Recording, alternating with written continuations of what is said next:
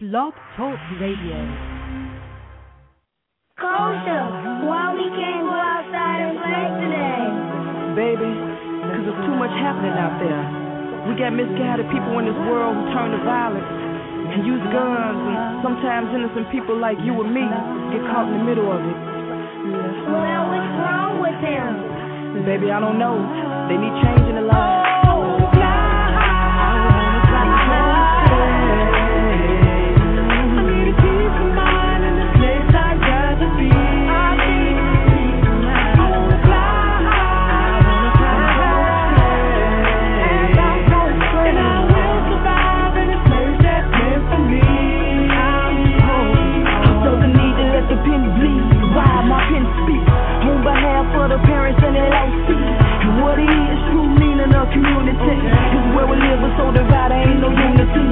Tired of reading these TV screens and headlines don't seem to show that they dreams. Their child wanna play right, but they can't cause the block filled with gunfire. Ain't no name on them bullets when they take flight. And so we're praying ask God for a safe night.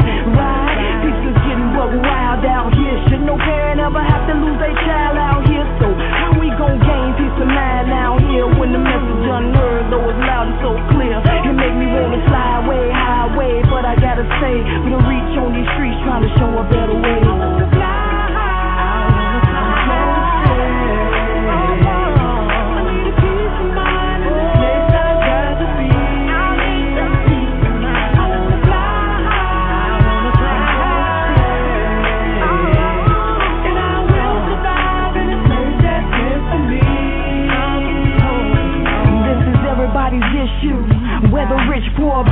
White, man, woman, still it affects you. Violence ain't racist, death their faces, complacent. Till it hits home, that's when you taste it. And all of these murders and numbers unheard of, for reasons unheard of, account for a third of crimes just committed. You hear, but do you feel it now? Me and my peace gon' stand strong until they get it. Tell the streets to put the thumpers down. Let's build a foundation here on common ground. And know that we won't stop until that peace is found. Silent cries through the night, can you hear that sound?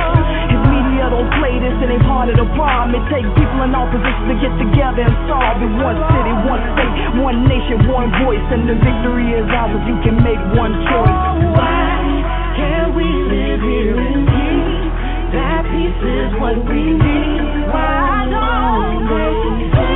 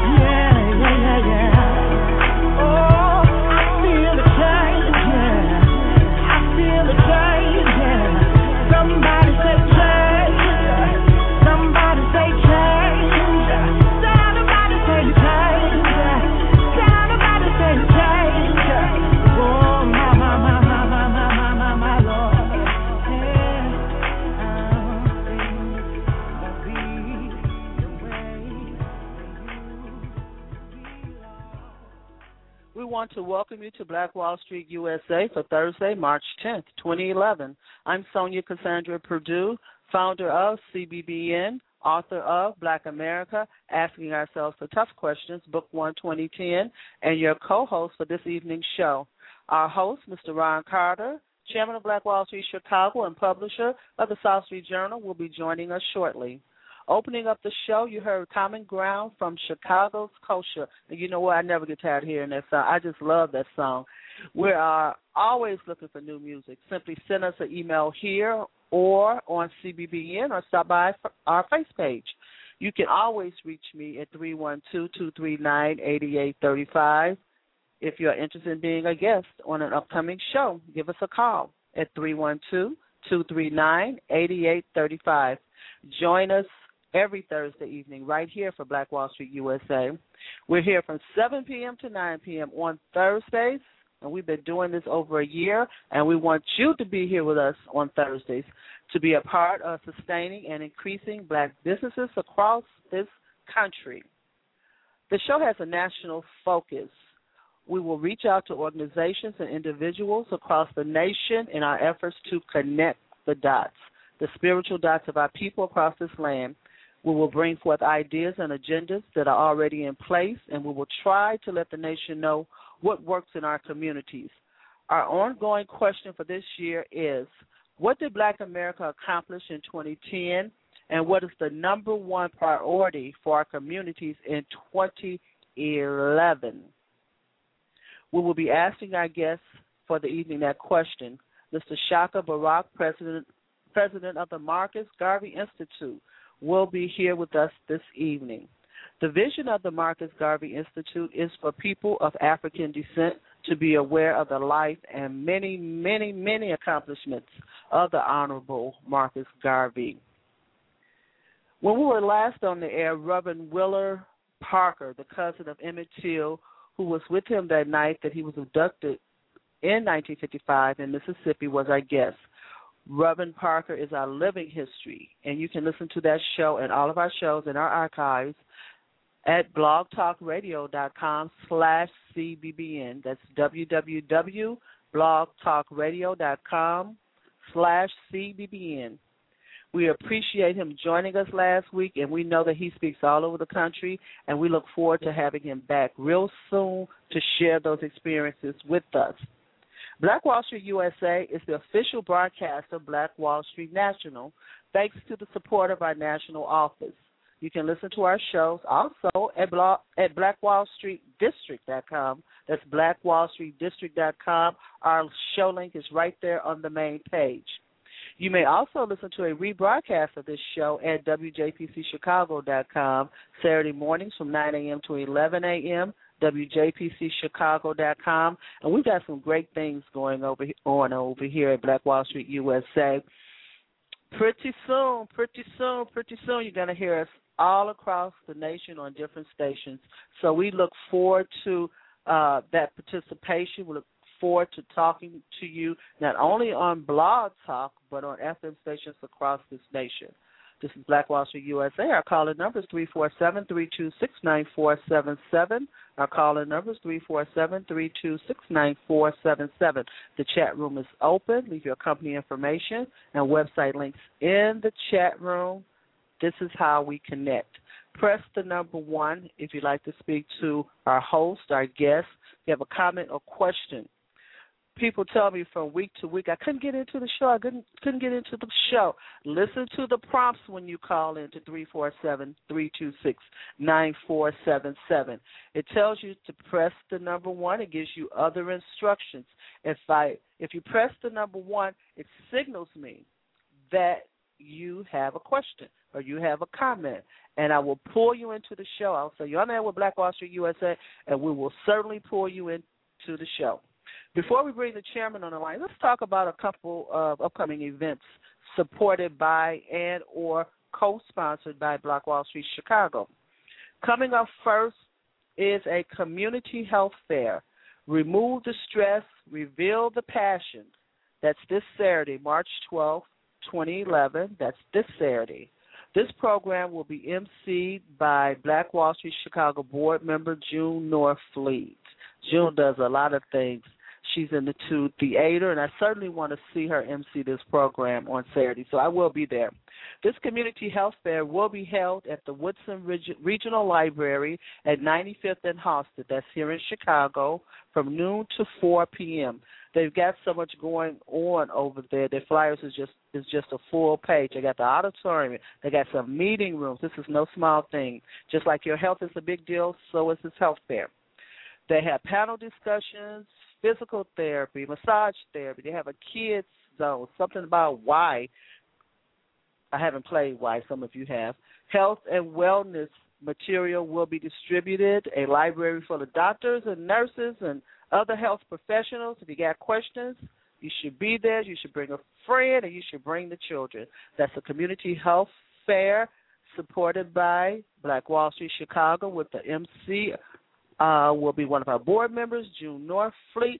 They say remove the stress, reveal the passion. Saturday, March 12th at the Woodson Library, 95th and Halsted, noon to 4 p.m. Please call for additional information, 773-425-3391. That's 773-425-3391. They can answer any questions or concerns that you have. I look forward to seeing you there. Next event, a small business tax workshop will be hosted through a community collaboration of Black Wall Street Chicago, the Monroe Foundation, and H&R Block, sponsored by Citi.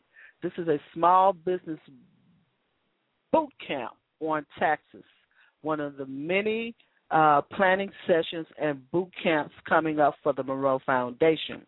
So get it right. That's your taxes. Get expert information on your taxes. Whether or not you filed your taxes, you need to be here for this workshop. That's Wednesday, March 30th. Mark your calendars right now. Wednesday, March 30th from 6 p.m. to 8 p.m. You know what a boot camp is. They cram all that stuff into you. You get a lot of information, They give you a lot of information in one section. And you need this information. If you're a business owner, you definitely need this information. This will be held at the office of the South Street Journal, located at 449 East 35th Street. That's 449 East 35th Street, right on the first floor. They would love for you to RSVP. Seating is limited. So please, it is free. It's free. Did I mention that? It's free.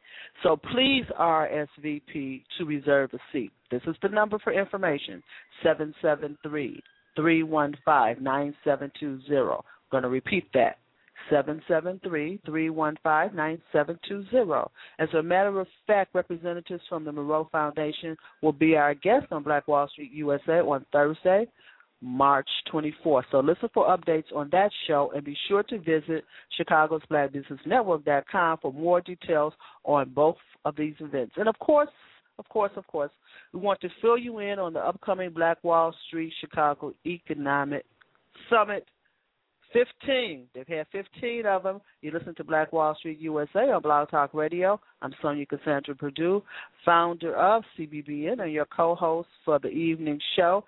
So let's welcome the chairman of Black Wall Street Chicago to the air. Ron, welcome to the show. How are you? How you doing, Sonja?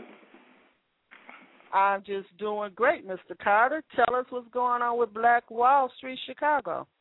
Well, you know we are planning for our next summit that's going to be on the 26th, and prior to our next summit on March 26th, then we have our reception. It's going to be next weekend, March 18th. So every three months, we have our accountability of what Black Wall Street has been doing and what we plan on doing.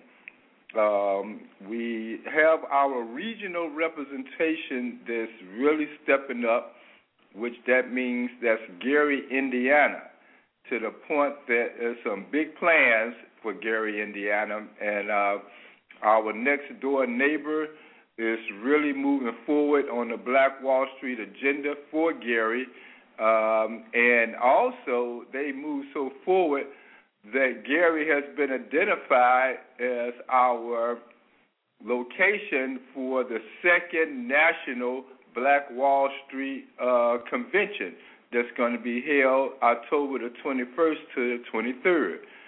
So we're um, we have our immediate objectives and our immediate uh, um, goals that have to be met but the national summit kind of brings it to the head, uh, even to the point that uh, this is summit uh, 15.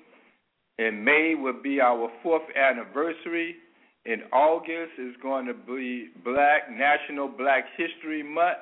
And then, matter of fact, you know, in October here in Chicago, it so happens to be called uh, Minority Business Month. You ever heard of that, Sonja? No, I haven't, but that that's a great thing and a great idea. Wonderful. We have to be well, sure it's to been going on early 1985, uh, but it really haven't gotten no big play. So business is beginning to be a major focus uh, outside of the realm of Black Wall Street, and so we just came out of an election there is some accountability to the not only to those that got elected and those that are in runoff, but see, there's a concern about those that were candidates, and it seems as though they're getting ready to take a maybe a, a, a three-year vacation until the next election. I hope Get that's not here. the case, but that is the reason why we're having our reception next Friday, March the 18th to bring some um, some direction of not only those that won, but those that lost. Are you still going to carry the banner?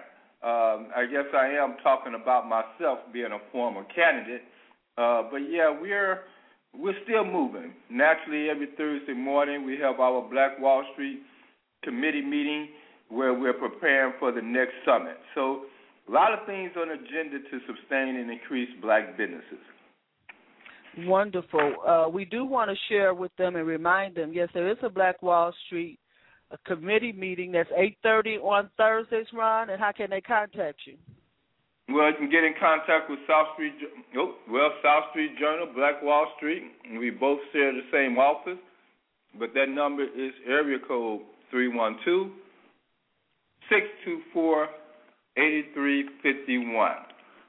And we'll be glad to take the the role that needs to be in working with anyone. Okay. And uh, you are looking to, uh, you do have a number of committees formed for Black Wall Street. This is uh, what I'd like to know. I'd like for our listeners to know, because sometimes we have first time listeners. And just briefly, briefly, this is Summit number 15 the original idea of Black Wall Street is, and did you really expect to see a Summit 15? Well, you know, there was not a real. Uh, we knew there was going to be follow up to what we was doing when we first started Black Wall Street, but we did not know exactly what way we was going to do it. So in our first summit, we indicated that yes, there'd be a follow up. And so that follow up was with committee meetings. And from that committee meeting, we did determine after our first summit that we need to have quarterly follow ups on our agenda. Um, and since that time has developed, that is what we did. And uh, we probably missed maybe about one summit in our past uh, four years. Uh, but we have been focused and been diligent in having each summit. A lot of the directions of Black Wall Street come from ideas and suggestions that are turned into motions and resolutions for the organization to move, to move forward on. Uh, so we are uh, responsible for the actions that we do and accountable and that is again the focus of the uh, uh, of the summits. And a lot of people come to the summits thinking one thing, but for the most part, what I have experienced is when they leave the summit, they have a whole new idea of what Black Wall Street is all about, uh, because there's many interpretations from the uh, the relationship to Wall Street of New York to financial services, uh, and but many do not know our prime focus is to sustain and increase black businesses through actually counting the measurements of our success. How many new black businesses have we created and started? How many uh, how much money has been generated from the existing businesses and then from the combined businesses overall. So our measurement stick has got to be on our stated objective, and that is to sustain and increase black businesses. So, what does that mean in dollar amount? What does that mean in uh, new businesses? And taking into consideration that in the last three or four months, the black community in Chicago lost three historical restaurants um, Army and Lou's, um, Edna's on the west side, and uh, what is the other one? Army and Lou's and Alzola's. Those are historical restaurants that, even though they weren't directly with Black Wall Street, there's still an accountability of what happened that those businesses uh, closed down.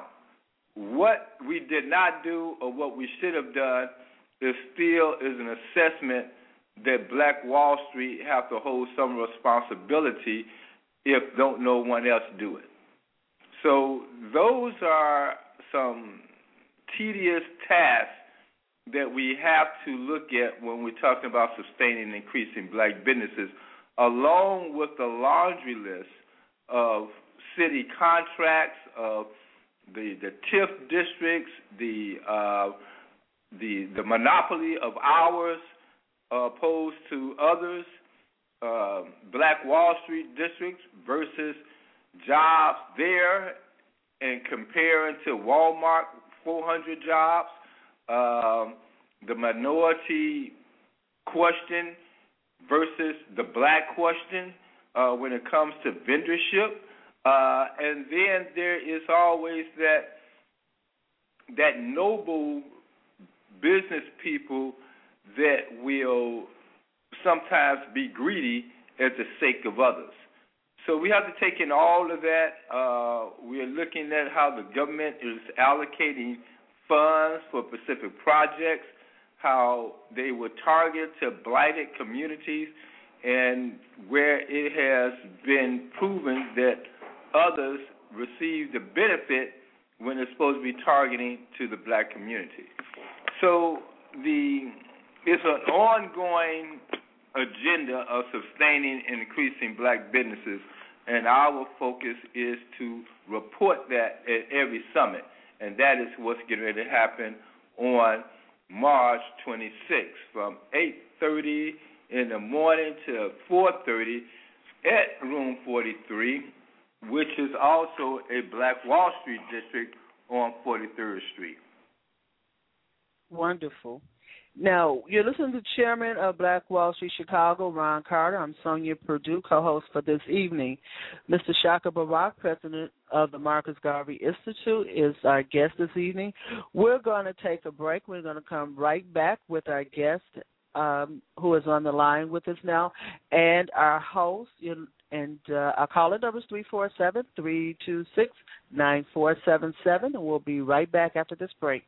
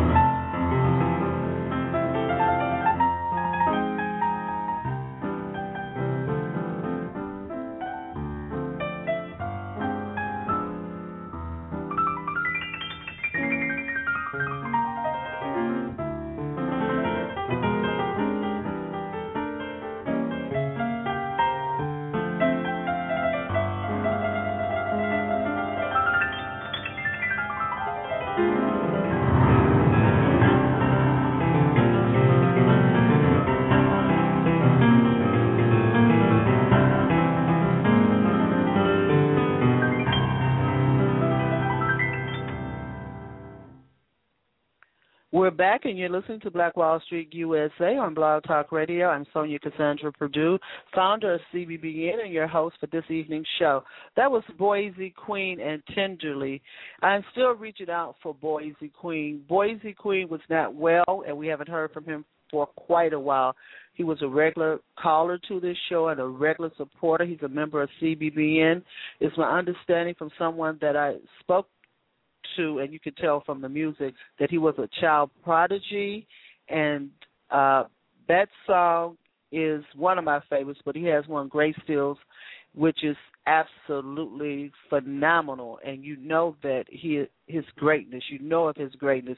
So anyone who knows Boise Queen or know how he is, please call me at three one two two three nine eighty eight thirty five. I would really really love to hear from Boise. Our host this evening is Mr. Ron Carter, Chairman of Black Wall Street Chicago. Our guest is on the air. Mr. Shaka Barak, President of the Marcus Garvey Institute, is here to share everything that's going on with the His Institute and update us all, inform us, and teach us about the history of Marcus Garvey. Let's bring our guest on the line and welcome our chairman back to the air. Uh, Mr. Barak, you're on the air with Black Wall Street USA. Welcome to the show. Uh, thank you, Sister Sonja Perdue and Brother Ron Carter. It's a pleasure to be here with you.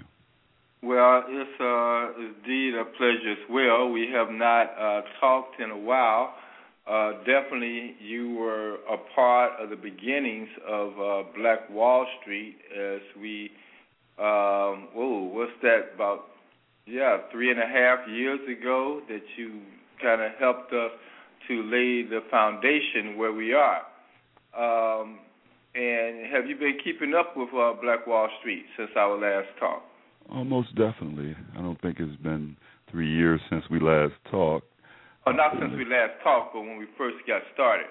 Sure. Um, and uh, I'm quite impressed uh, with what you're doing. I know in your introductory remarks you shared the responsibility of the state of um, Black Chicago um, because of the failures of uh, several prominent businesses in our community. And I think we all share uh, that responsibility. We definitely need to do more to maintain and sustain those businesses that we do have. So I salute you for that um, that commitment. Well, it, it is an, an exclusive process, uh, but taking full consideration the uh, Marcus Garvey, uh, the Institute of um, uh, of Marcus Garvey, and the work that you've been doing since 1992. Uh, um, as it relates to that mission and it relates to the the, traveling art exhibit and the, and then the lectures regarding Marcus Garvey, how do you reflect on it into today? I mean, to the point that do uh, the 16 year old and the 30 year old is it hard to convey to them what Marcus Garvey was about, or is it easy? Well, I think what's happening is that in the light of, uh, for example, the issue that Sonja Perdue raised in terms of 2010, and the as we look back on it, um, I think that uh, a lot of people want to know what uh, are we doing and uh, what should we be doing? And very often, when a people or race or a nation finds itself lost for a way to organize itself, empower itself, to protect itself, they begin to naturally look away from their present leadership and look toward history for role models and for solutions to their problems.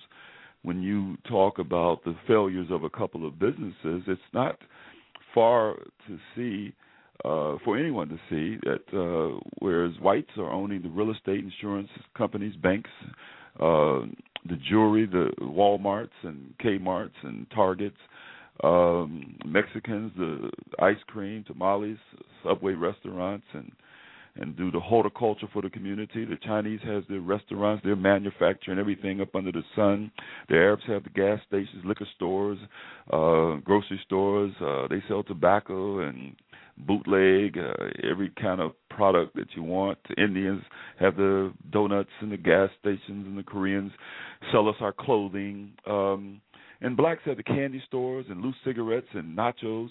I mean, we need to uh, begin to look at where are we and where are we going. So Marcus Garvey becomes easy for people who, once they are exposed to the great achievements, it's easy for them to digest, easy for them to accept.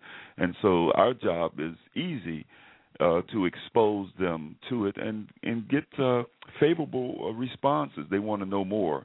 They want to do more. They expect more in uh, this year, and so they want to see how do we place Garvey and Garveyism on the agendas as we move further into the 21st century.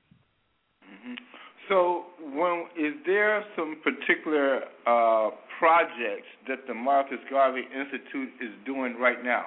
Yes, what we've done is we've looked back at the uh, collection inside of our archives of um, a couple of hundred um, photos, um, everything from the ships, the Yarmouth, the Kanawha, the Shadyside, the Orion, the Goethals, um, and we looked at the various pictures of the, the Alma Marcus Garvey in his uniforms, in his uh, Legion's uniforms, in his uh, robes of office.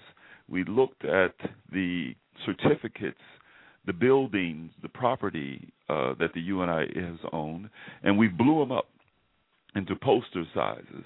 And so it makes it very easy. You know, we said, uh, and the Chinese borrowed it, um, uh, uh, pictures worth a thousand words. And so we've blown these up, and as we share information, people are able to see.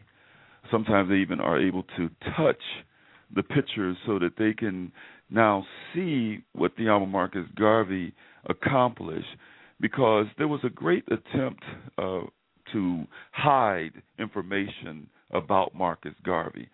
So it's not just whether the Marcus Garvey Institute or the UNIA or Garveyites around the world are able to push him and to encourage people to learn about him.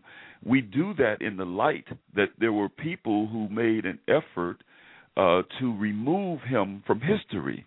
And so the books um, that are now, you know, available. There was a time when if you got a copy of the philosophy and opinions, that I encourage everyone to get a copy of that, you could end up in certain parts of the world locked up.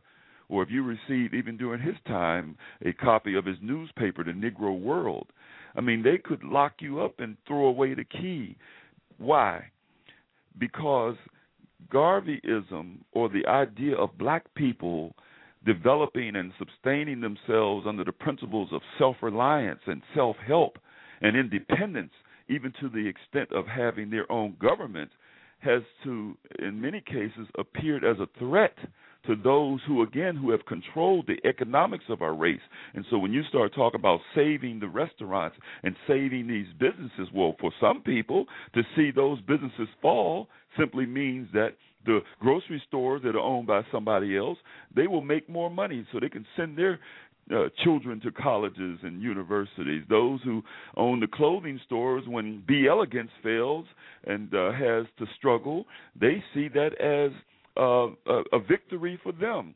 And so they've undermined the life and the works of Alma Marcus Garvey and, and prevented and discouraged our people from learning about him, from outright lies on him to other distortions and removing him from the history books. And they've also benefited at the same time because as we go down, they benefit from our going down. And as we rise up, uh, they see it as a threat. And so uh, the, the, the double uh, challenge is yes, to reach out to our people, but to also be aware that there are some people who are quite happy with seeing us fall. They were happy when Black Wall Street in Tulsa, Oklahoma in 1921 was burned to the ground, bombed out of existence.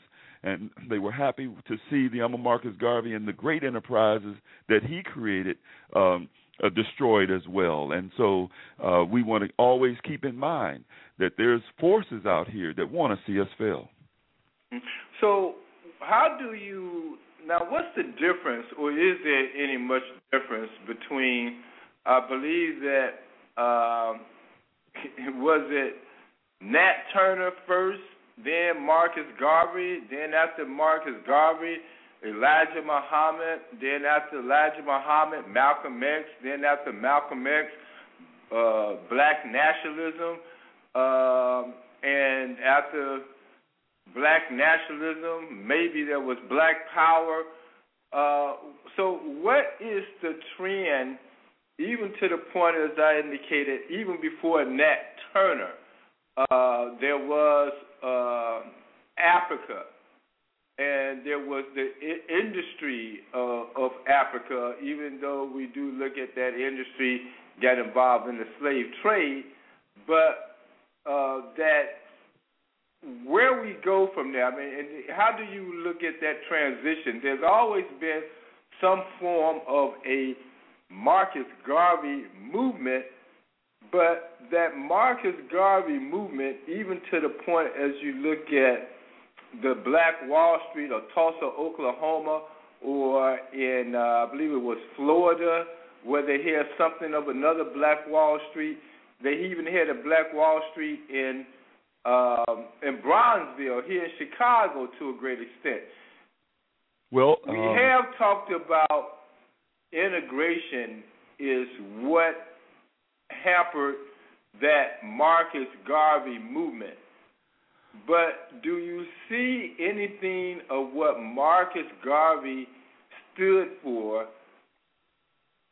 can materialize? Are we looking for another Marcus Garvey, or we're calling it something else? Or is that something in the past? Well, uh, first of all, in, terms of chronological order, um, we certainly have our glorious ancient African civilizations, which ought to be the starting point when we look at where we've been.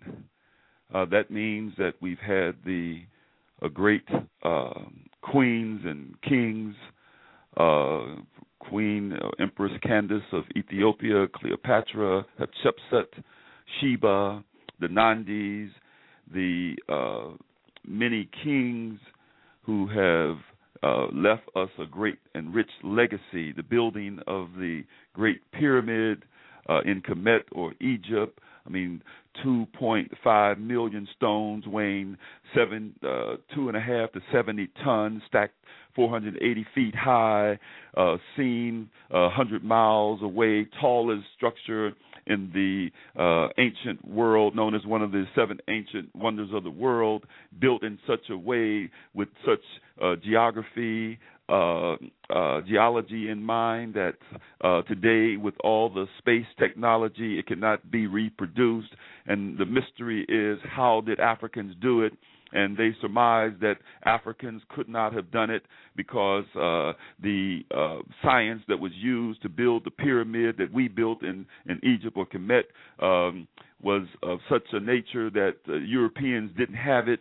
Uh, they didn't have it for 1,500 years after it was built and so they say that uh, aliens must have came from outer space and built it. They said that God came down and talked to people and showed them how to build it, but the African of himself. And so it's resurrecting that history that has been important. And so now we move forward, and we were conquered, of course, uh, to speedily move forward. And when that took place, uh, 100 million plus were move, removed from the continent of Africa and spread throughout the world, throughout what is now called the diaspora. And uh, those uh, different uh, communities, uh, plantations, and so forth, where we were enslaved, uh, kept us ignorant and in darkness, uh, kept us illiterate, uh, kept us blind, kept us dumb. And uh, then Abraham Lincoln in the United States of America, in one case, uh, in order to win a civil war, used a military strategy, and he signed the Emancipation Proclamation. And this meant that those uh, Africans that were in the part of the country that was uh, uh, in rebellion against the Union, they were free.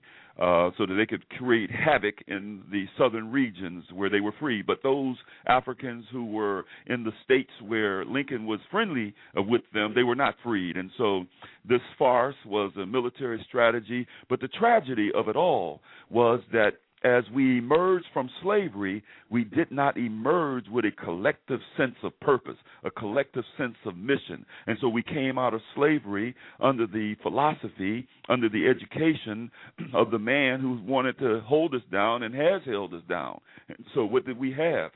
we came out of slavery, excuse me, facing Jim Crow for 90 years. So we were freed, so called freed, emancipated 148 years ago, but yet 90 of those years um, we were under Jim Crow. And as I've often shared at uh, Black Wall Street Economic Summits, that meant separate public and private recreation areas, separate parks, hospitals, welfare institutions, separate prisons, hotels, restaurants and bars, theaters, restrooms, waiting rooms, train cars, drinking fountain, doors of entrance and exit, separate elevators and stairs. You go in one way and white folks go in another way. You leave one way and they come out another way. Churches, uh, government offices, separate sidewalks. You couldn't walk on the same sidewalk.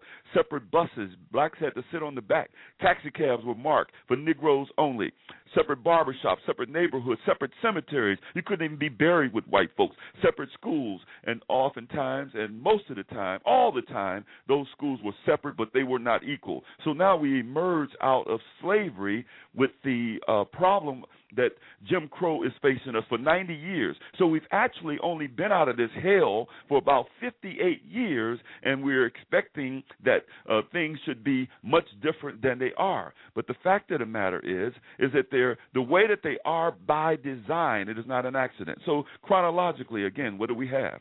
We had men during slavery, yes, like Nat Turner, who created a resurrection, insurrection uh, Nat Turner, and then you had the more moderate uh, leaders like Frederick Douglass, who called for the abolition of slavery, and you had the Denmark Vesey's that were again, you know, revolutionary in their intent. You had the Gabriel Prossers, who were revolutionary in their intent, and then out of that you had the Booker T. Washington, who came in the stead of Frederick Douglass, and Booker T. said, um, let's lift up ourselves by our bootstraps, not agitate for political empowerment, but let's focus on economics. Let's focus on being able to be the ones who can build, who can who can who can use a hammer, who can use a saw, who can use who can understand electricity, who can understand how to deal with agriculture and grow our own food and who can manufacture so we can have our own clothing and and so Booker T left the scene and then while he was uh, he hadn't been, even been buried in the ground yet.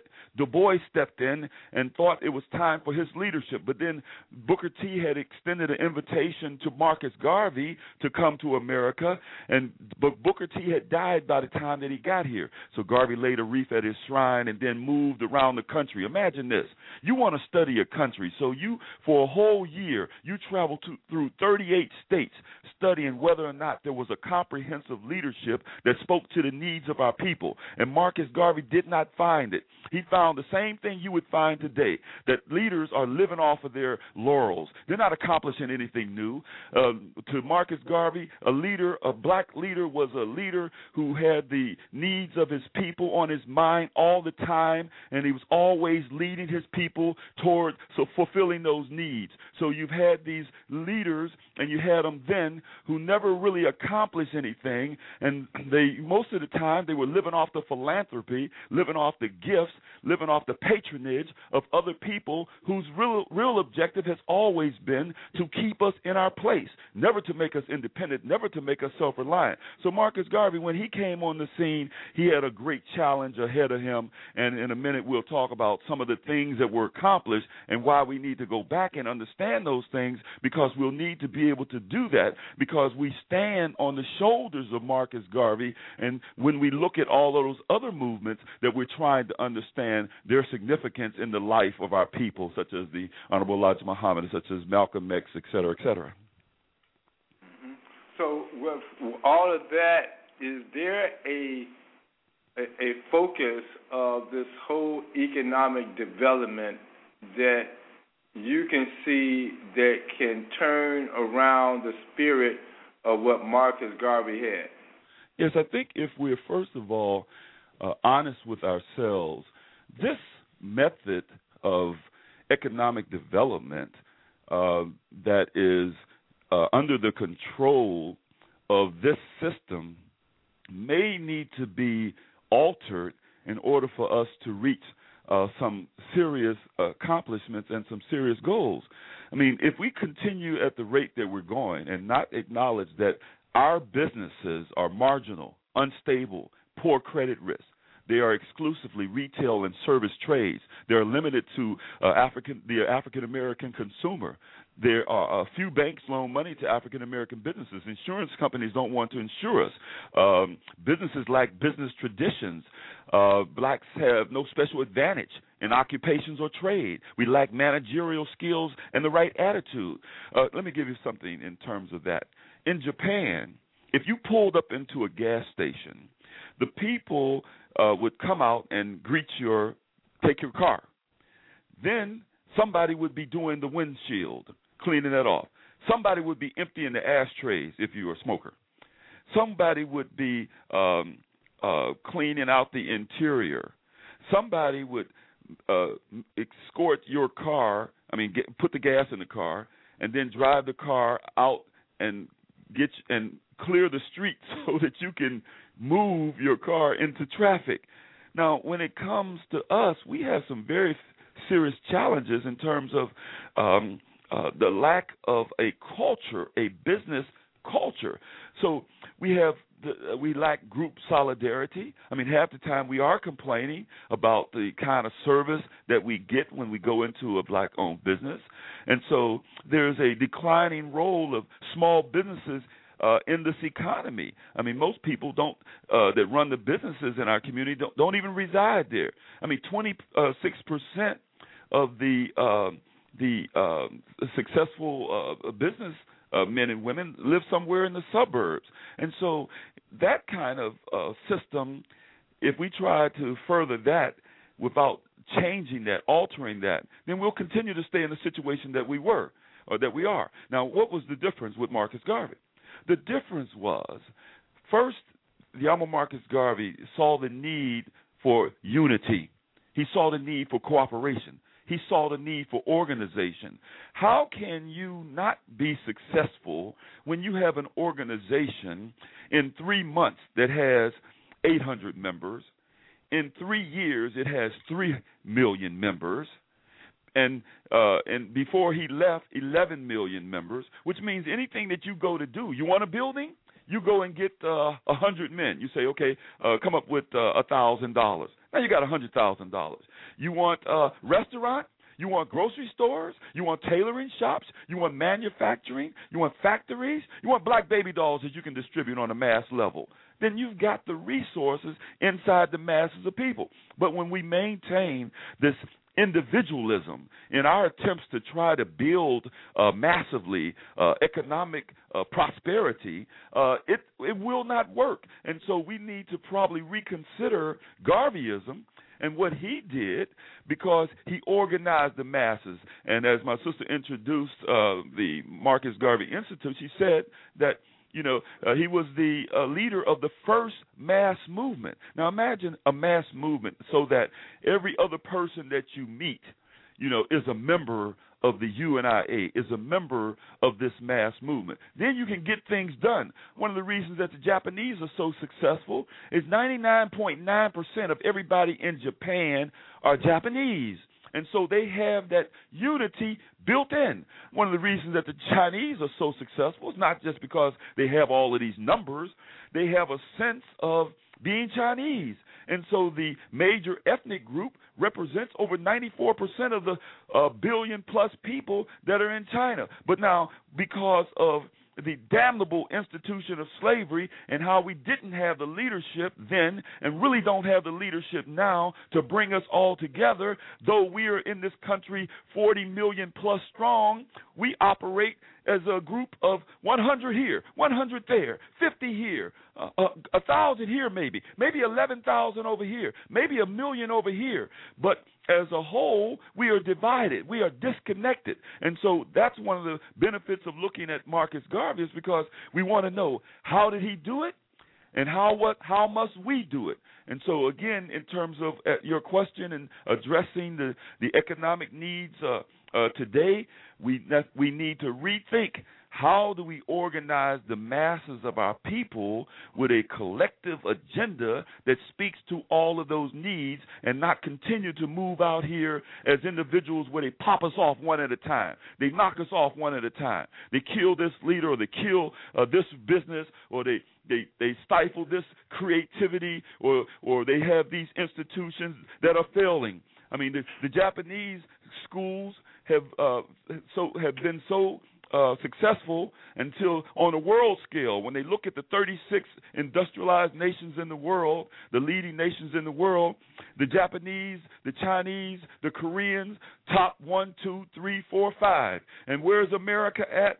They're down here, uh, 25th, uh, 21, uh, 14. And when you see that the uh, America is down real low, then you can just about imagine. No, Sister Sonja Perdue is the type of organizer who doesn't have to imagine what the state of Black America is. She's got the facts, and when we look at those facts, it's just like the old saying by the elders: if the white man has a cold, we have pneumonia.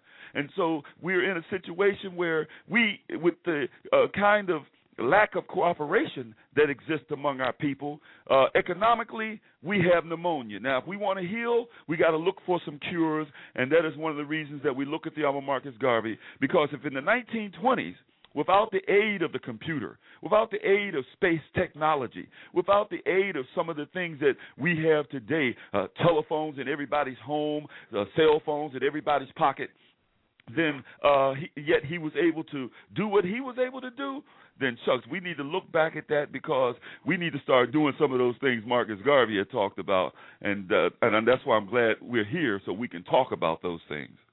What's the difference between him and um, um, say Elijah Muhammad or Malcolm X? Even though I understand that Malcolm X, his uh, father was a um, uh, a member of the Marcus Garvey Institute. Uh, well, but before just... that, uh, we are going to go to a caller, and okay, then I sure. want to come back to that. Can we? Certainly. Okay. Uh, Sonja, we have a caller?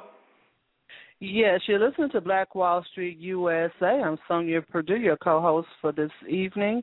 Ron Carter, chairman of Black Wall Street Chicago, is our host on the air with our guest, Mr. Shaka Barak, president of the Marcus Garvey Institute.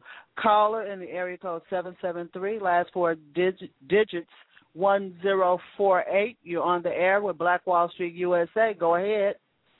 Well, good evening, everyone. Uh, this is Jewel, and it's a pleasure to hear Mr. What's his name? Him tonight speaking because everything that he said, everything that he's projected out there, I hope that it can be repeated. I wrote half of it down we need to really have a leader that can step up and lead us and teach us because that's the problem. A lot of people don't even know what Black Wall Street is and what happened during that time in 1990 as to the fact of the whole them building their whole stores, banks, um, shoe stores, everything, their clothing stores. They did everything. Because they did so much, this is why the white man tore it down and, and burned it up and killed them. But we can learn to stick together and to step up and be bold just for ourselves as a unit. We need to be united together. We need to be uh, cooperative together. We need to be have a determination to do these things together, not as one person, but as many. As groups, we've got groups everywhere. I can tell you so many. But if we can unite unite together, as, as along with the one group that I'm in with uh, Reb Evans, trying to be strong for our own selves, putting our money back into our own community. All these things is, is needed. First of all, we need a one leader, one person that everyone can speak on and approve in, in unity of, of the truth, and also to teach us the economic uh, the economic procedure because, uh, as Webb was saying, he wanted to take it to the church instead of teaching so much about what they teach every day, every Sunday in church, but teach their families and their, everyone about economics. Some people don't know. They don't even know about Black Wall Street when I ask them, when I tell them. They know little. That needs to be repeated, repeated, repeated. I know right, that. Very good, Jewel. Now, um, Shaka, she indicated the notion that one leader is that something, you know, as we all are talking about um, economic development and the, the spirit of Marcus Garvey, and she indicated one leader. Do we need one leader to keep us on this focus? Not one or? leader. In, not one leader per se, but one leader in each individual community, in each city, uh, like we had with Harold Washington.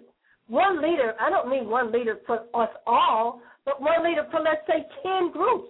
If 10 groups come together that we got so many of and form a unity, that's what I'm talking, a cooperative unity together with one purpose. You understand? Well, I'm not a I'm not Think afraid. about that, Shaka. I'm not afraid of the idea of one leader. We call it a racial hierarchy. You have kings and emperors in other nationalities, and they're not ashamed. They are not apologetic. The challenge is being able to develop a leadership that is worthy of being elevated to a aristocracy or being elevated to the position where they represent us like the Pope does the Church of Rome. Nobody questions whether the Pope uh, is the one leader. Of course, he is the one leader of the Church of Rome.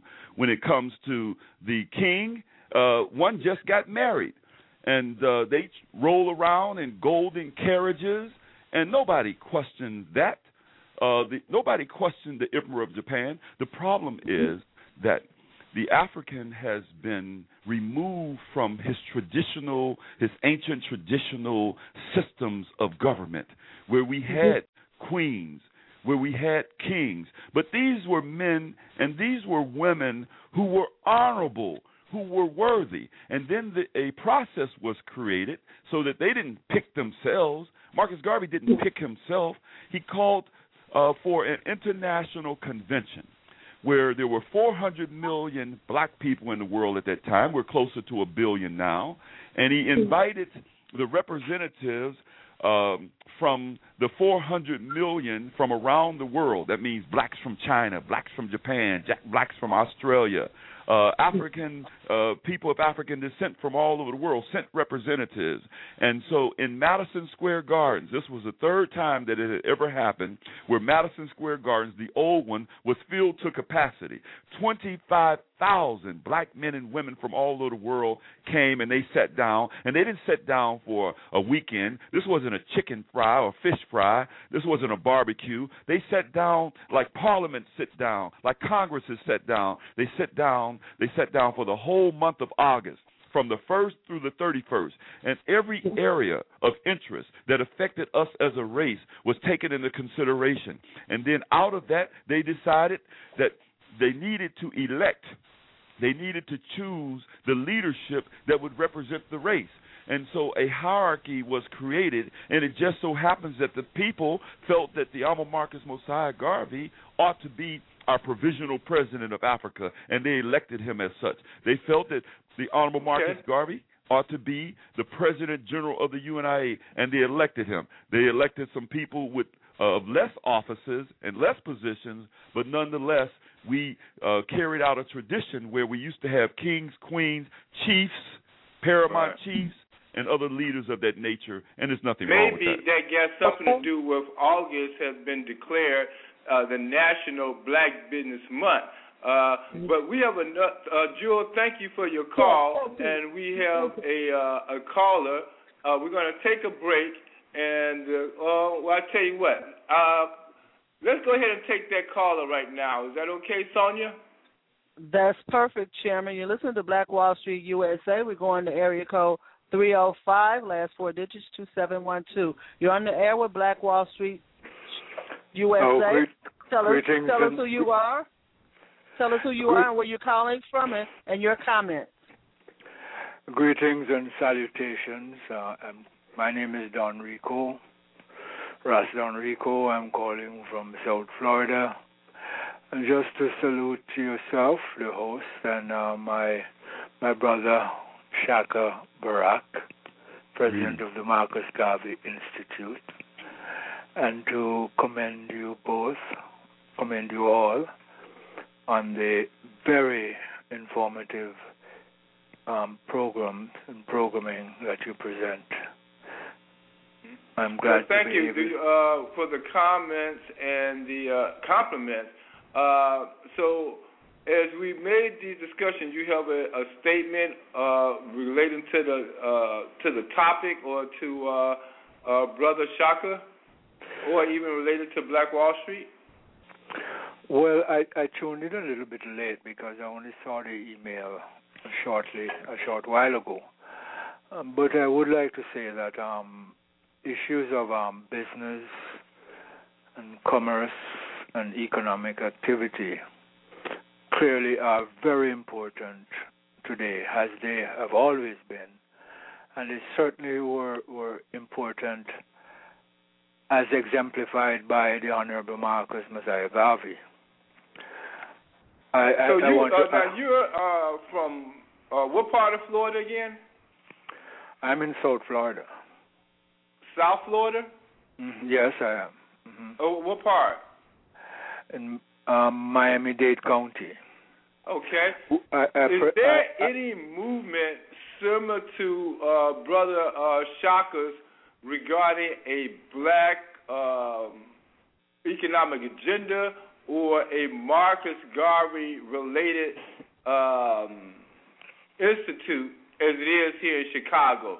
Does one exist there in uh, uh, in South Florida? Yes, but first I'd like to point out that I'm calling from a city, the municipality known as Miami Gardens. Now, Miami Gardens is the largest black majority municipality in the state of Florida. Fairly recently incorporated as a as a city, in fact, in um, 2005. Yeah. What's the population? Have, it is about a hundred thousand. Wow! And, and it just was incorporated as a city in two, just recently. Yes, in to, 2005 because um, a population of hundred thousand that's bigger than Gary, Indiana. Oh yes, it, it certainly is one of the most um, economically well positioned cities. Well, let me ask you, how many uh, black businesses or percentages of black businesses uh, is represented there?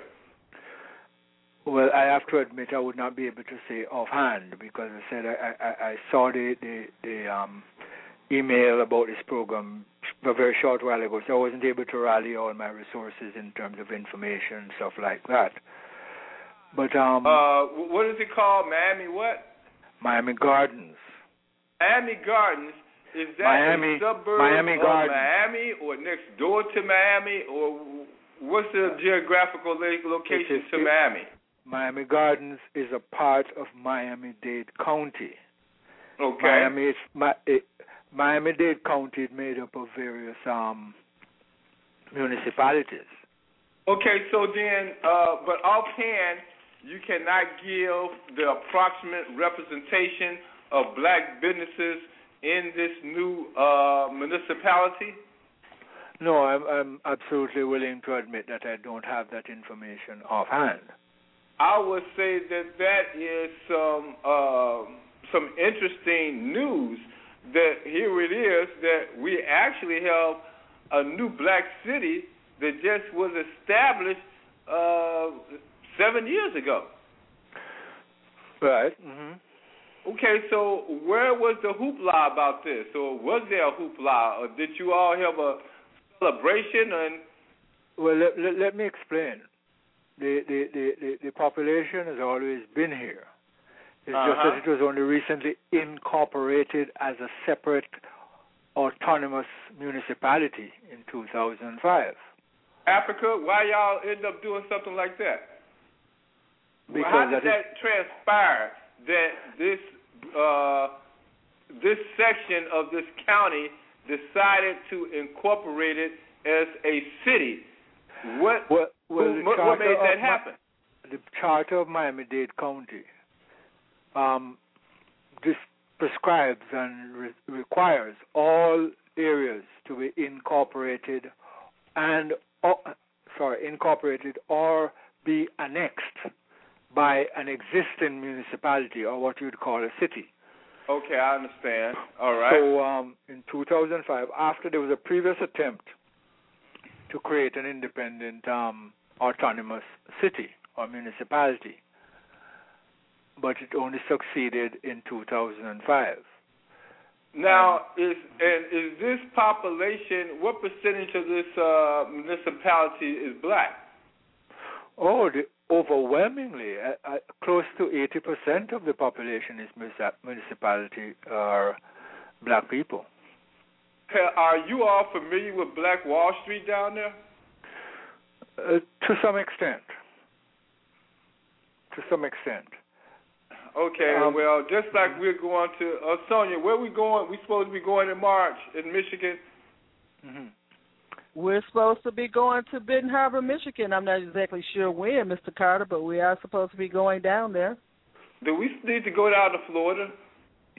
I think so. That seems as though that population that is like a one hell of a Black Wall Street district. But let me explain something further. It's important to understand the demographic reality of wherever we are. Um, the largest and the fastest growing part of the black population in the United States actually comes from or is in um, Florida, especially South Florida. As you probably know, you might have seen on the news, the fact that um, the Haitian population here is the largest part and the fastest growing part of a very substantial immigrant community. All right. Which is so important. is that what made that municipality be produced? Uh, partly, but it also goes back to the desire of um, black people, whether African American or other black um, ethnicities.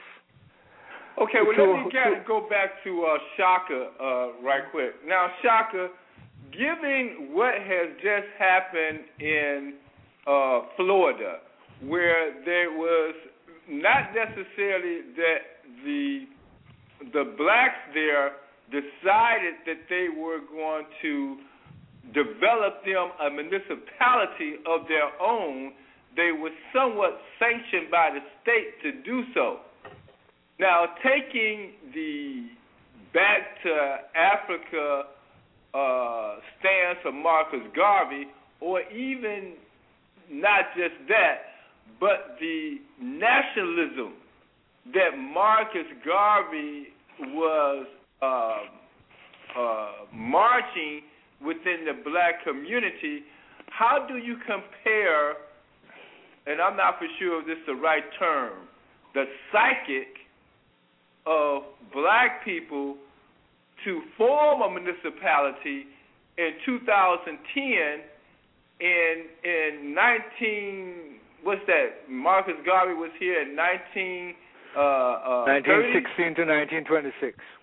1920 so how do we compare the psychic of Marcus Garvey to the the law that kind of mandated blacks to do what Marcus Garvey wanted us to do. Well, first of all, Don Rico, the brother that you have on with you, is Uh-huh. the leading Garveyite in the whole state of Florida. In fact, the leading Gar- Garveyite in that whole region. And so, uh, what he shares with you, because earlier you asked whether or not Garveyism or the Marcus Garvey Institute was going on there. Uh, the uh, most significant annual celebrations that take place in the state of Florida. This is the brother who puts those together. And mm-hmm. so he knows whereof he speaks. And so when we you ask how is this happening in the light of what Marcus Garvey taught or the psychic of Marcus Garvey, uh, it's natural and so it's no accident that whenever you scratch below the surface uh, of what is happening in the African world, let alone Florida or Chicago or Alabama or Atlanta or inside of a movement, inside of an organization, whenever you scratch beneath the surface of these movements and organizations and nations, you will find Marcus Garvey. It's not an accident. Okay, well, look, we're going to take a break, and I would like for both of you, know, I'll call, uh, I'm, I'm sorry, give me your name again, uh, brother. Ras Don Rico. Ras Don Rico. Hold on with us. I want to further uh, the conversation that uh, Brother uh, Shaka has led us to, and we're going to take a sh- quick break, and we're going to uh, uh, come back, and we're going to have another caller that's joined us as well. Uh, Sonja? You listen to Black Wall Street USA. I'm Sonja Perdue, founder of CBBN. You're on the air with Ron Carter, chairman of Black Wall Street Chicago.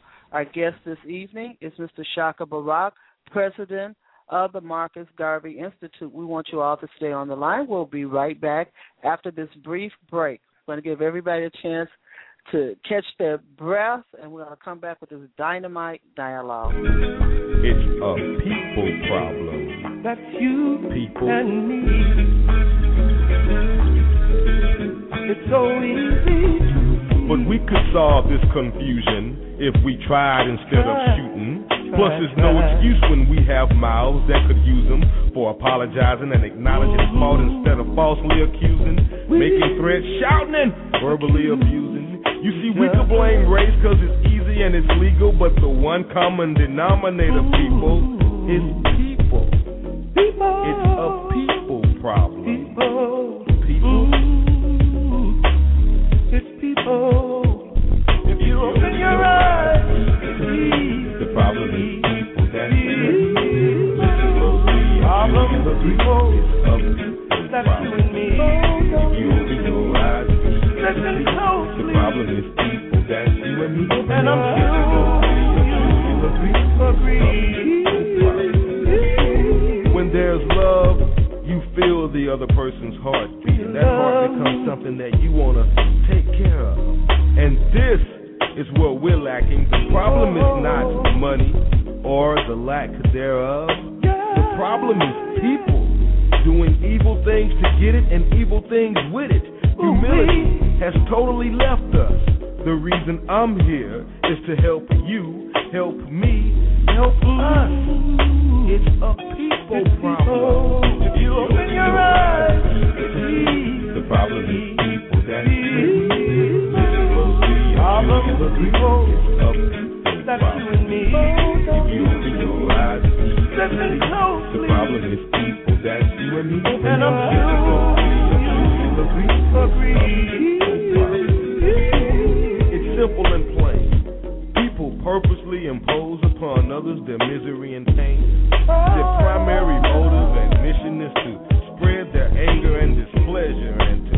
other people in their position. They plot. They practice illegal tactics. They play a game of pretend. And the problem is not time. They have plenty of that to spend. The problem is people want again. It's a people problem. If you open your eyes. The problem is people that Problem is people. It's a people That's you and me.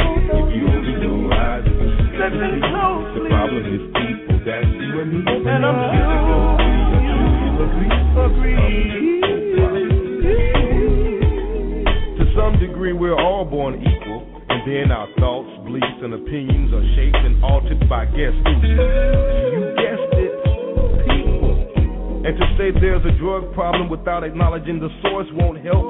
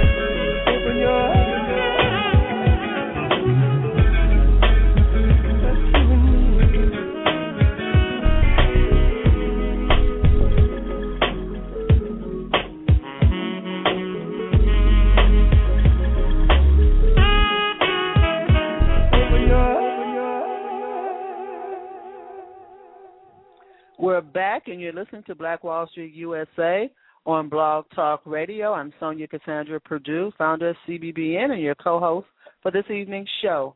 Mr. Shaka Barak, president of the Marcus Garvey Institute, is our guest this evening.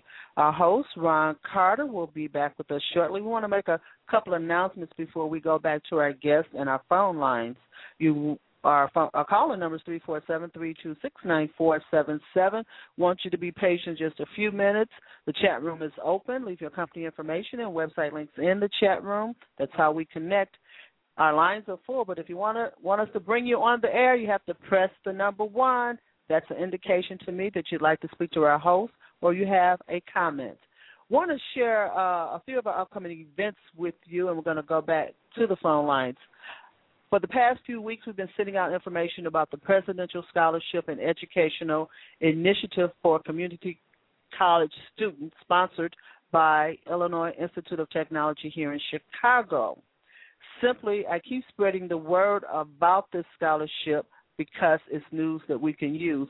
In the fall of 2010, 26 students from city colleges in Chicago and 28 students from St. Arthur Lewis Community College entered IIT as undergraduates supported by this presidential scholarship. The recipients of this scholarship received 23,500 in annual tuition for up to three years at IIT, plus $5,000 annual towards their housing for on-campus residency at the university. Now, you know the theme of CBBN is let's talk about nothing but success in 2011. We want to help. We want you to help us do this by spreading the word about this. If you are a community college graduate, you can apply for this. This is for community college graduates. Last year was the first year of this scholarship offer. The deadline for application is April 15th. That's why I continue to get this information out, and I ask that you share it. Chicago's Black Business Network.com will be hosting an information and resource session on Wednesday, March 23rd from 6 p.m. to 8 p.m. to provide you with information on how you can take advantage of the scholarship program. You can make application at that time. They will have representatives there for uh, to address your questions and issues. So we need to get right on this. That's March 23rd from 6 p.m. to 8 p.m. at 10 West 35th Street on the sixth floor on the IIT campus. Bring a friend, bring a few high school students so they can apply for this program so that you can find out what the requirements are and if you're not eligible this year so that you can apply next year. My question continues to be. If it was 54 scholarships handed out last year, how come there cannot be 154? It can be. If you show up, get your application completed by April 15th, we can do this. You can also contact BJ Eberhardt, admissions counselor at IIT. Her number is 312 567 3027. 312 567 3027. Let's make her phone ring off. Let's get these scholarships going. Let's stop saying, I cannot afford to go to college. A lot of you qualify for these scholarships. Please, let's move forward on this. You can go to the website www.iit.edu, www.iit.edu. Do a search for presidential scholarships. Also, CBBN will be hosting its first business planning meeting, which is open to the public. That's Saturday, March the 12th, between 2:30 p.m. and 4:30 p.m. We ask you to join us and other CBB members to discuss our upcoming programs and events. That's at the King Branch Library here in Chicago at 35th and King Drive, March 12th, 2:30 to 4. So I'm going over to the health fair at uh, Woodson Library that's noon to 4 p.m. over there. I'm going over there. Then I'm coming back to the meeting at King Branch. We're going to talk about an upcoming job fair that we've scheduled for April. Uh, everything's set for that, and we're going to tell you a little bit more about that. We're planning an upcoming business expo, our first one for CBBN in September, October. We want you to be a part of that. We're doing jobs training and services, uh, a youth program, outreach we want to collaborate with your organizations and other organizations and strengthen our basis so that we can move to the next level of success. And that's part of what we're talking about. You can always call me at 312-239-8835. I return all my calls, 312-239-8835. Want you to know the direct number for Ron Carter is 312-624 8351. These are a lot of telephone numbers, but you know you can listen to us in the archives and on WJPC Chicago, 9 a.m. to 11 on Saturday mornings. Let's talk about nothing, nothing, nothing but success in 2011. You're listening to Black Wall Street Chicago. I'm Sonja Perdue. Let's go back to our host. Let's welcome our host to the show. Ron, you're back on the air. Let's bring our guest back, Mr. Shaka Barak. Let me hit that right oh, number. Shaka, Mr. Shaka still, you there? Oh yes, I'm yes, still he here. is, and we do have one caller on the line also. Okay, well then, uh, Shaka, let's hold just a minute, take our other caller, and then we're gonna come back to the Q uh, Q and A with you. Okay? Certainly. All right, uh, caller, you're uh, with us. Um, if you're referring to me, yes, I am. Yes, I'm referring to you. How you doing again, brother? I'm blessed. I'm blessed to be able to have this conversation with you, my brother, and my sister, uh, Miss Perdue. Uh, before I'd like to just add, um, uh, Miss Perdue, I'd like to say um, I noticed that your middle name is Cassandra. Yes, it sir. should interest you to know that one of the most beloved and famous reggae songs coming out of Jamaica is called um, Cassandra. Right on, Cassandra, right on. Oh yes, I'm gonna have to. I'm gonna have to get that. I love that. Thank you Oh, so yeah. much. And I know you will, won't you? Yes, I will. And, and brother Ron, I'd like to I'd like to um salute you for for your work in um establishing the Black Wall Street and um the, the various um economic um initiatives that you have, have have introduced and have put in place. And I most certainly want to salute my brother Shaka Barak for his for his eloquence and his, his, his substantive knowledge and reasoning regarding our beloved Honorable Marcus Mosiah Garvey. Thank you, Mhm. my brother. Well, let me ask you both, based on how are we going to be progressing. I'm still looking at what happened in uh, South Florida. Is that it was more of a mandate of the government to push for this black municipality, and even here in Chicago, as we push for the Black Wall Street districts. Uh, some people shy away from it. Some people uh, enhance it.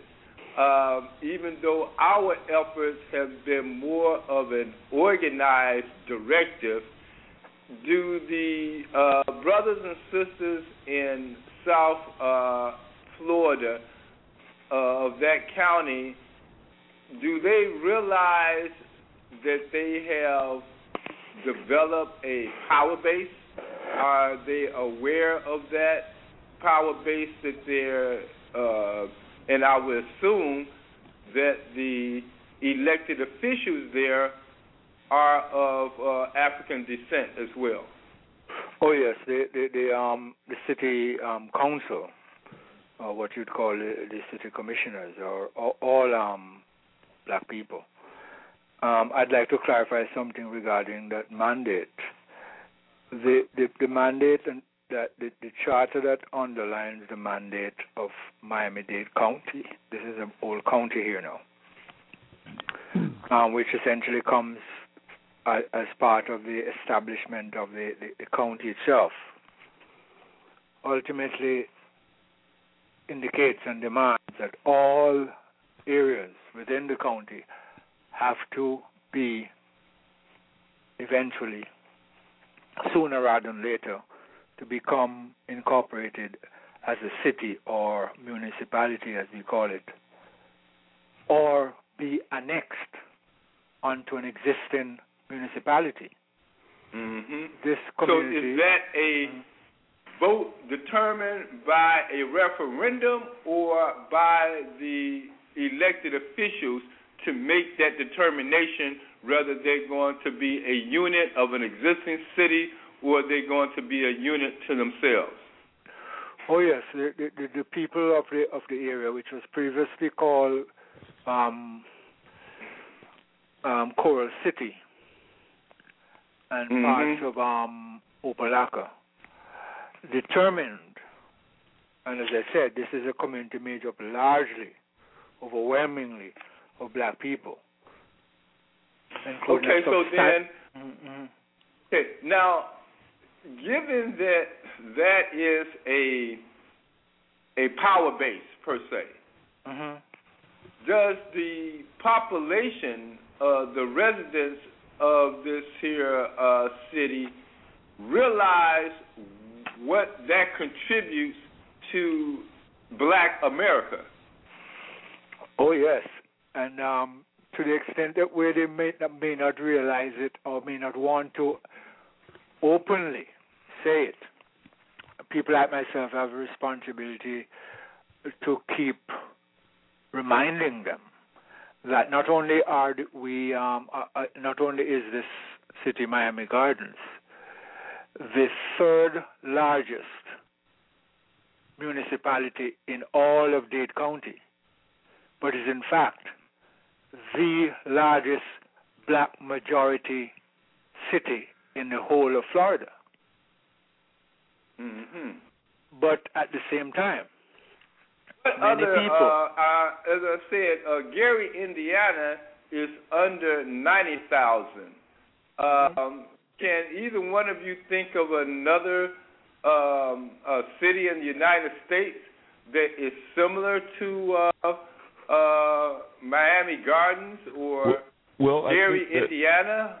You, while we're looking at cities, we have here in Chicago about 20 wards that are 90% or at least over 50%, and in some cases, uh, there's at least a dozen that are 90% black. True. Potentially, that means that uh, the people, if they were to organize themselves, they could develop on lines of nationalism. Um, so wherever there are large communities of black people, we can organize around the principles of nationalism. The problem oftentimes is, and you used the word earlier, integration. We think the white man's ice is colder. We Mm. think that um, uh, we have to have uh, him in our midst, and so we don't develop on independent lines uh, as we should and could. We have had. then let me ask you this now. Even taking the term uh, nationalism, uh, and then taking the um, uh, the demographics of Chicago, and even taking the demographics of um, uh, Miami Gardens, um, to the point the results of this last election, where this unknown person per se by the name of Rahm Emanuel won every black uh, precinct, every black ward in the city of Chicago. He did that under the banner per se of Barack Obama, whether Barack Obama sanctioned that or not. Would Barack Obama, you know, I guess I'm asking two questions here. One question is, would Barack Obama influence, yay or nay, black nationalism in Miami Gardens? And does that say in Chicago that getting toward black nationalism is a far cry based on the results of this past election? Well, President Barack Obama is not a nationalist, and very there are very few people who Oh, are. he's not, he, he- no, no, he's not a black nationalist. yeah, very He's an American people- nationalist. Yeah, he's an American nationalist. In other words, he promotes the ideals of Americanism, and Americanism is uh, strangling, murdering, killing, and in the process of exterminating. Do you know there are people that are just waiting? They're looking at their clocks, their watches, and they're just counting the time when the Right, but I understand that part. But what. I'm asking is that based on his influence or his influence in, as you stated, these wars in Chicago, which really is a minimum of 75%, 19 of them are 75% black. But the identification of a black candidate was overwhelmed by the perception that Barack Obama was not Well, first that. of all, you didn't have one candidate. That's the problem. You can't have nationalism. I'm not trying to talk about politics. I'm really trying to talk about black nationalism. Yep, that's what I'm Was talking about. That, are, are we far from black nationalism as uh, as we move forward? We are even to dying- the point in We're uh, dying from Miami uh, integration. Gardens. We're dying Is- from integration. We're not. We don't focus- have black nationalist leaders from the president on down because what it requires to be a nationalist in terms of thinking in terms of self, in terms of your race, in terms of your community, in terms of your nation. I mean, look at it. When you look at Rome, Rome was a small city state, but the leadership had the ambition for an empire. Greece was a small city state, but they had the ambition of empire. But when you look at the African American leadership in particular, what do they want? They want barbecues, they want chicken sandwiches, they want fresh fish fries. They want to be under the leadership of the European. And so as long as we maintain that attitude, then we won't Based be able to do what Black Wall Street did.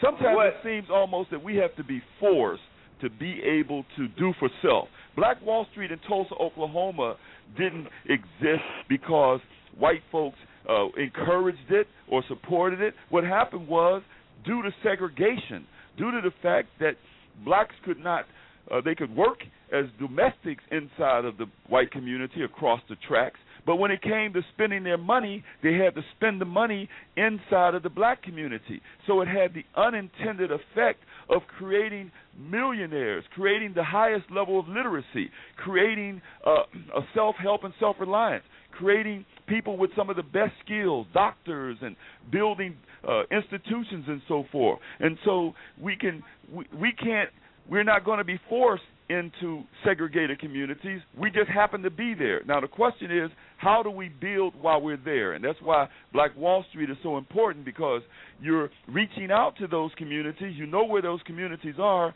and if we can infuse it with black nationalist economic philosophy, then we can turn those communities around. But if we're waiting on somebody in the White House to turn around the black community, it'll never happen.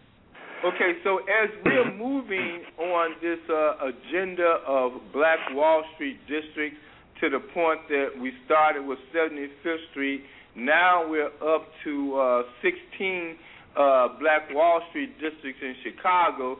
We're definitely blanketing Chicago to say it will be the next Black Wall Street, in which people do identify that subconsciously as black nationalism without saying it.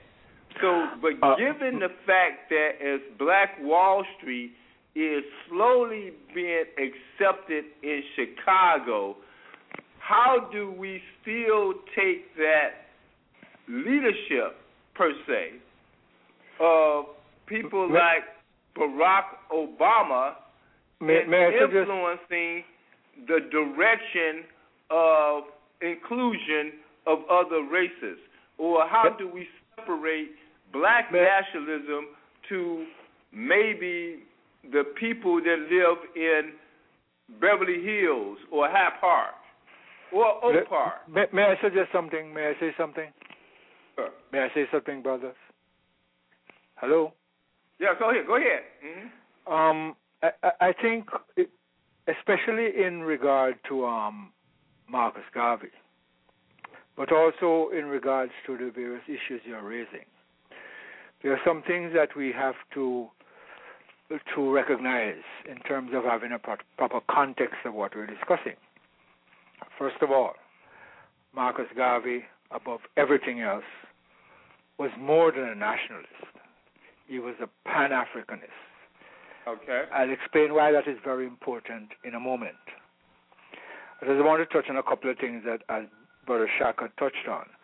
One of the problems we have is that even more than integration, black people are caught up in ingratiation. It's one thing to want to be, you know, associated with people. It's another thing to want to be brown nosing, which is what ingratiation is. Okay. Right. Well, I let, let me hold that thought if we can. We have a couple of callers, and I want to bring on another caller uh, as we get ready to wind down. Uh, Sonja. You listen to Black Wall Street USA with our host, Ron Carter, chairman of Black Wall Street Chicago. Please stay on the line with us, and we're going to come back to you for some final remarks. Caller from area code 301, tell us where you're calling from and uh, give, your, give us your comments or questions, and then we're going to go to another caller. Thank you for being with us on Black Wall Street USA. You're on the air. Yes, uh, this is Bob uh, from D.C., and I'm going to be quick with very brief. Um, okay. Mar- Marcus Garvey, and, and, and, you're right, Ron, about the uh, Chicago recent mayoral election. You're absolutely right. Uh, Rahm Emanuel got twice as many votes as all the black candidates put together, and there's no excuse for that. From hero to Carol, and it was a disaster. Uh, let, let, let, me let me tell you why. Uh, black nationalism, which for me I mean, there's no such thing as Jewish nationalism or Irish nationalism or Hispanic nationalism. They just do what any anybody would do. You know, Jews call it Zionism. Well, well, well, they do what anybody would do in order to uh, uh, protect and, and, and to to live, to thrive. Any anybody would do that. The problem with black nationalism, uh, as it is embodied, uh, first, uh, Marcus Garvey remains 85 years since Garvey was deported, and his movement still remains a mystery to me. It, it, it is a mystery as to how he can amass that great of a movement, and like overnight, it collapses to nothing. And like I said, it's been 85 years, and you know there, I haven't seen any remnants of, of, Garveyism. But let me say this, and you will never have any remnants of Garveyism for one reason in order for black nationalism to thrive, and I agree with it, you got to do something about the thugs. You're never going to make the black community a place where you want to retire, where you want to do business, where you want to raise your family, where you want to uh, build your business. Black community is never going to be anything until we get rid of the criminality. That's Sir, what's Ron, holding black nationalism back. Ron So Rico mentioned that Garvey was more than a nationalist. He was a Pan Africanist. So the problems that Garvey had here in America, they thought they had crushed it like you were saying that they did. But it rose a thousandfold on the continent of Africa. Kwame Nkrumah, the first president of Ghana, considered himself a Garveyite. Jomo Kenyatta, uh, Kenyatta of uh, Kenya considered himself a Garveyite. Nnamdi Azikiwe of Nigeria considered himself a Garveyite. Garvey is called the first national hero of Jamaica. Like George Washington is your first national hero, he is the first national hero of Jamaica. He could be the first national hero of a half a dozen nations in the Caribbean because of his influence. So while you don't see the things that uh, the seeds that were laid, we go down to the Nation of Islam and we see Farrakhan and Savior's Day. When you look at the MGT, those women in those uniforms, they look just like the Black Cross nurses. When you look at the FOI in those uniforms, they look just like the African legions. So while the seeds of Garveyism are unknown to some of us, Some of us know how well they were planted, and we see them growing and popping up all the time. Plus, there's a c- continuous maintenance of relationships between Garveyites around the world. Brother Rico is down in Florida. Brother uh, Brother uh, uh, Brown is up in Canada. Brother Marima is in D.C. Uh, we got brothers and sisters all over the world, and you know what? Every okay, year on okay, Marcus brother. I- I Garvey's I- birthday, every I got a year question. on Marcus Garvey's birthday. I got a quick question. I got a quick question, please. How, how many Sure, ahead, contracts does Garveyites got? How, How many what? How many contracts? Contracts like you know, uh, Boeing just got a thirty-five billion dollar contract for the from the Air Force. Uh, I think that, you know, uh, Bob, I understand that, but how, how what I do know of uh. Marcus Garvey, about him having contracts, he owned the businesses where he didn't need no contracts. That's uh, right. Based on his entrepreneurship. And until Uh, we I mean, get that but, and I think that entrepreneurship, even historically at that time, uh, even with Black Wall Street in Tulsa, Oklahoma, no, the question is, how many shipping companies do we own? How many ships do we own? How many factories do we own? Not how how well we've been able to beg people for a piece of the crumb that falls from the table. So when we study Garveyism, my brother, it's not to say that we uh, uh, that have the Marcus Garvey Institute are all that. What we're saying is that our people just need to be become more acquainted. And sometimes the ignorance that seems to exist sometimes on something that is so important. In other words, we could acknowledge Marcus Garvey built and led the, the largest mass movement. But the average person that you talk to about Marcus Garvey, after five minutes, they're exhausted in terms of their knowledge. Whereas the, the uh, Ho Chi Minh in Vietnam, he studied Marcus Garvey. And what did the Vietnam uh, do against the United States government? They defeated them. In other words, there are people who've been borrowing from Garveyism, and yet the people that he gave his life for, that he taught that we should, you know, be missionaries of the gospel of and persuade our people to be kind and good and gentle. Don't just see Garveyism as a political philosophy. Uh, when you talk about the gangs, when you talk about the criminal elements in our community, it was the Yama Marcus Garvey who first taught us how we needed to be able to try to elevate those elements that are inside of our community and turn them around and change them. So Garveyism is No, no, complete no, and comprehensive. We just no, aren't. They, they, they're not Okay. changing, okay? They they they, they selling their dope. They ain't changing. But look, here, so how much how much uh uh intercontinental commerce do we have with the Garveyites? I mean, you, you mentioned the Africans who look up to Garvey in Ghana, Nigeria, and in Vietnam. How much how much business do we do? I mean, this is the reason why black folk have given up on black folk. This is why you got elections like the one you got in Chicago. This is why Obama can get 96% of the black vote and black people don't vote nothing from him. 96%. Bob, Brother Bob, he do you hear me? From. Bob, Brother Bob, Yes, yes, sir. you hear me? I'm, yes, yes, I can. I'm, yes, Do you hear me? yes. You hear me, Shaka? Yes. Okay, I'm the host. All right? Thank you. Now, as we come to a close, I think that black nationalism, as it related to um, Marcus Garvey, as it relates to Malcolm X, or even as it related to Martin Luther King in his last days of saying that the check is insignificant, and where even Martin Luther King stated that if America don't change its ways, it's going to see a new type of movement happening. Uh, Martin Luther King did not live to actually expound more on what he stated, but he was talking more into economics and than what he did in his earlier days. How do we, and uh, if with that, I would like uh, caller do, I mean, uh, Sonja, do we have uh, Michael Carter on on the line? We have a caller from uh, area code five one zero. We're going to go to that number right now. You're on, you're on the air with Black Wall Street USA. Good good evening, everyone. Good How you doing, uh, uh, National Chair? I hope that you heard my last statement as it relates to the uh, the movement of Marcus Garvey, to Malcolm X, to the uh, the question of the direction of of uh, Martin Luther King, to the debate and the concern that we have here now, um, nationalism versus non-nationalism, and how would you sum this up as it relates to the question that would be on the Black Wall Street National Convention in October. How would you address that? The discussion that you just heard. Well, and can I, you make it quick? Because you know I don't give Sonja that much time. Well, yeah, and that's what I have in mind, so I'm gonna make it real quick.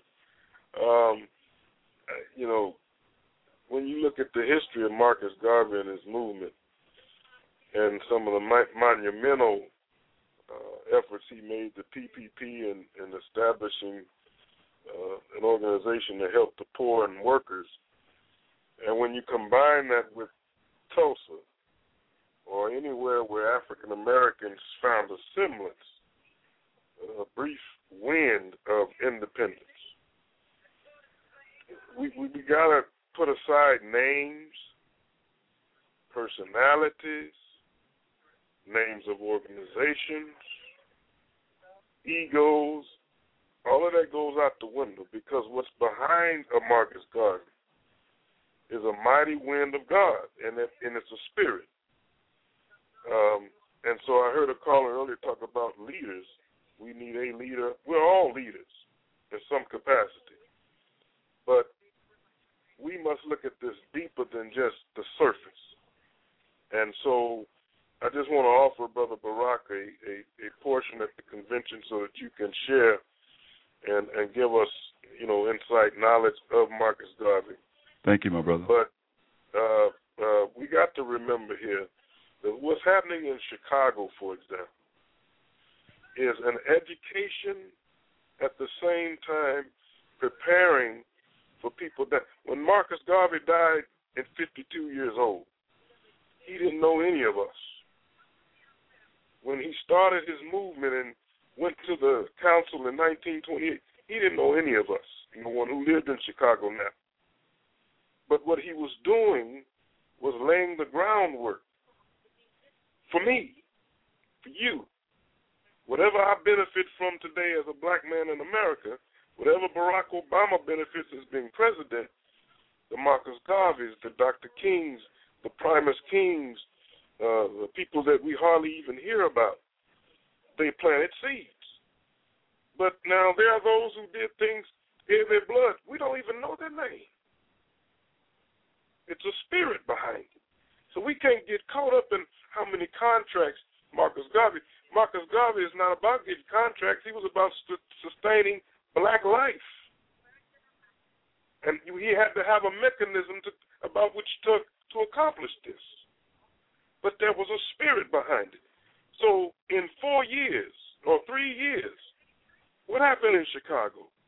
Black Wall Street districts started popping up all over the place because there was a wind behind a Ron Carter a win behind a Sonja Perdue.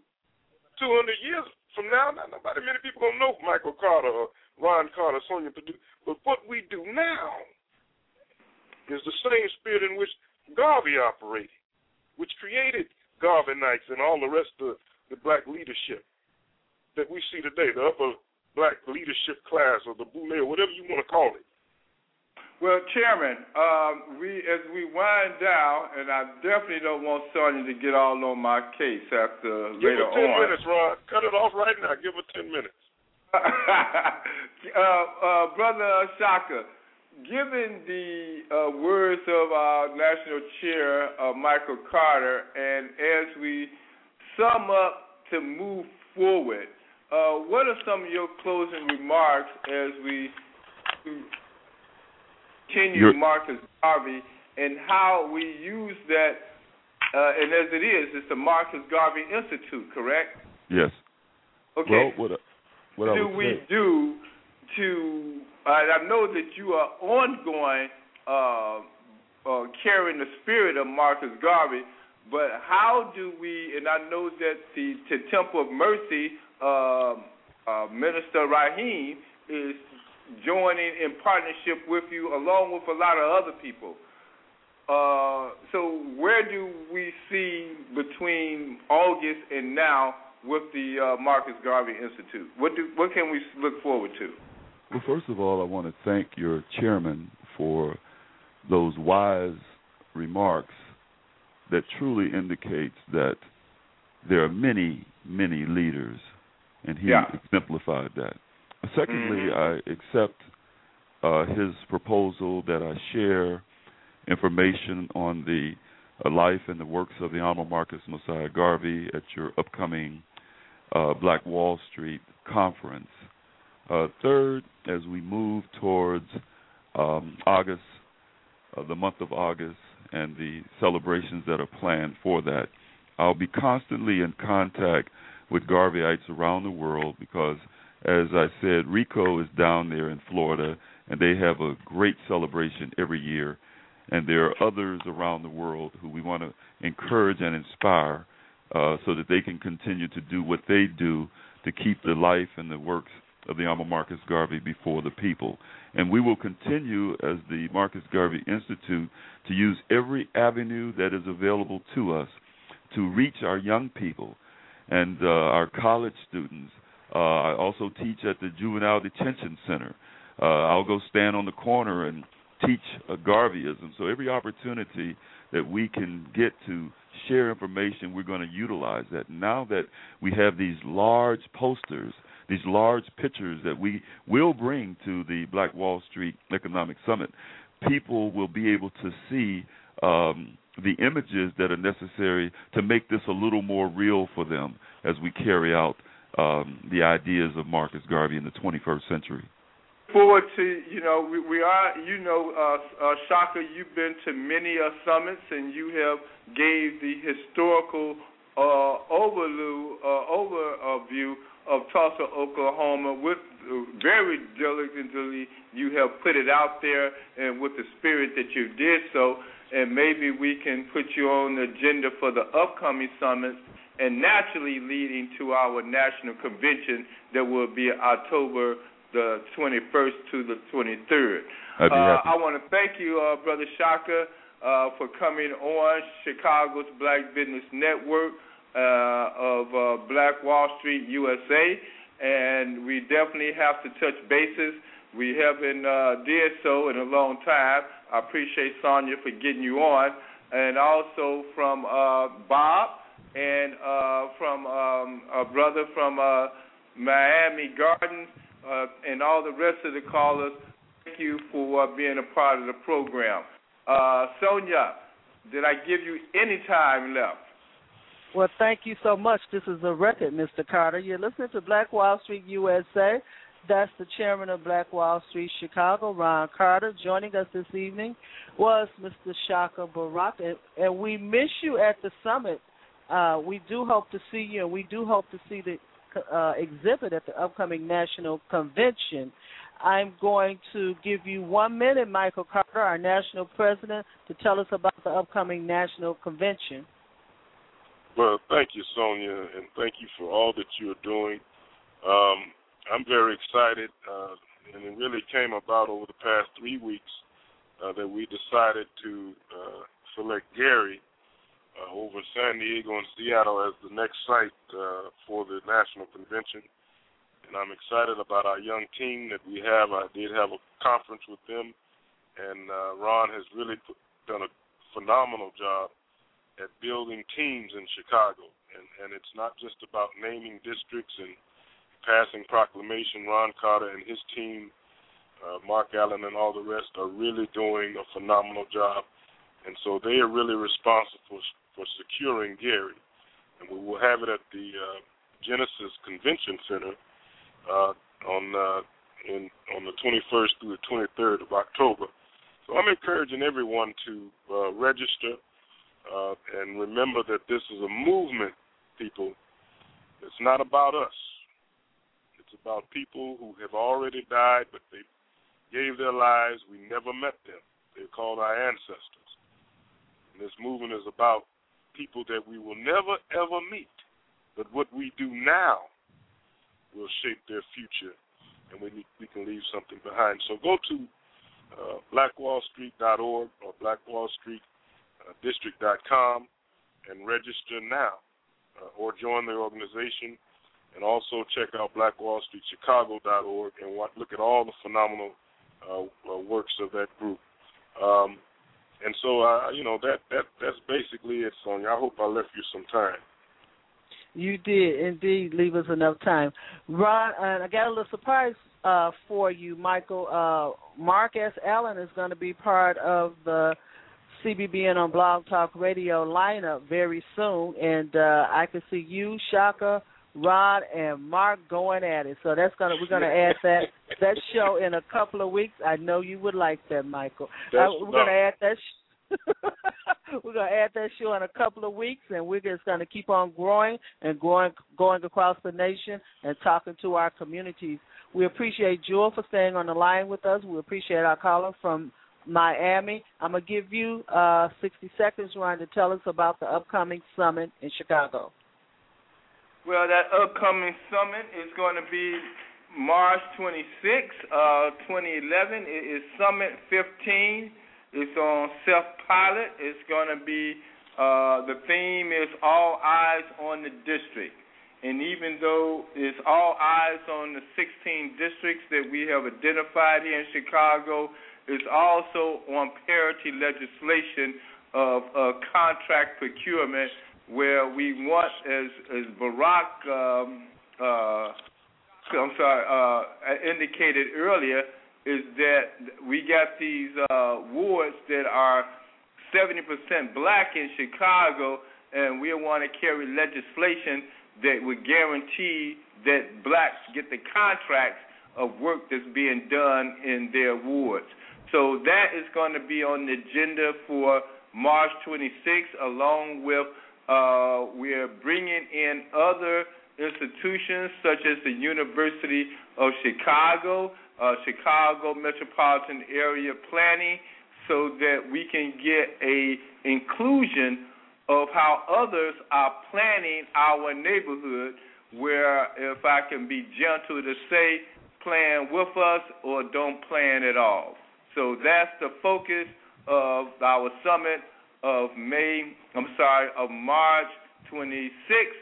But prior to that is our reception, which will be here at Black Wall Street, South Street Journal office at 449 East 35th Street, uh, Chicago, Illinois, 6 uh, p.m. to 11, uh, depending on how Miss Richardson want to hang out. I'm not for sure, but uh, that will be happening next Friday on 35th Street.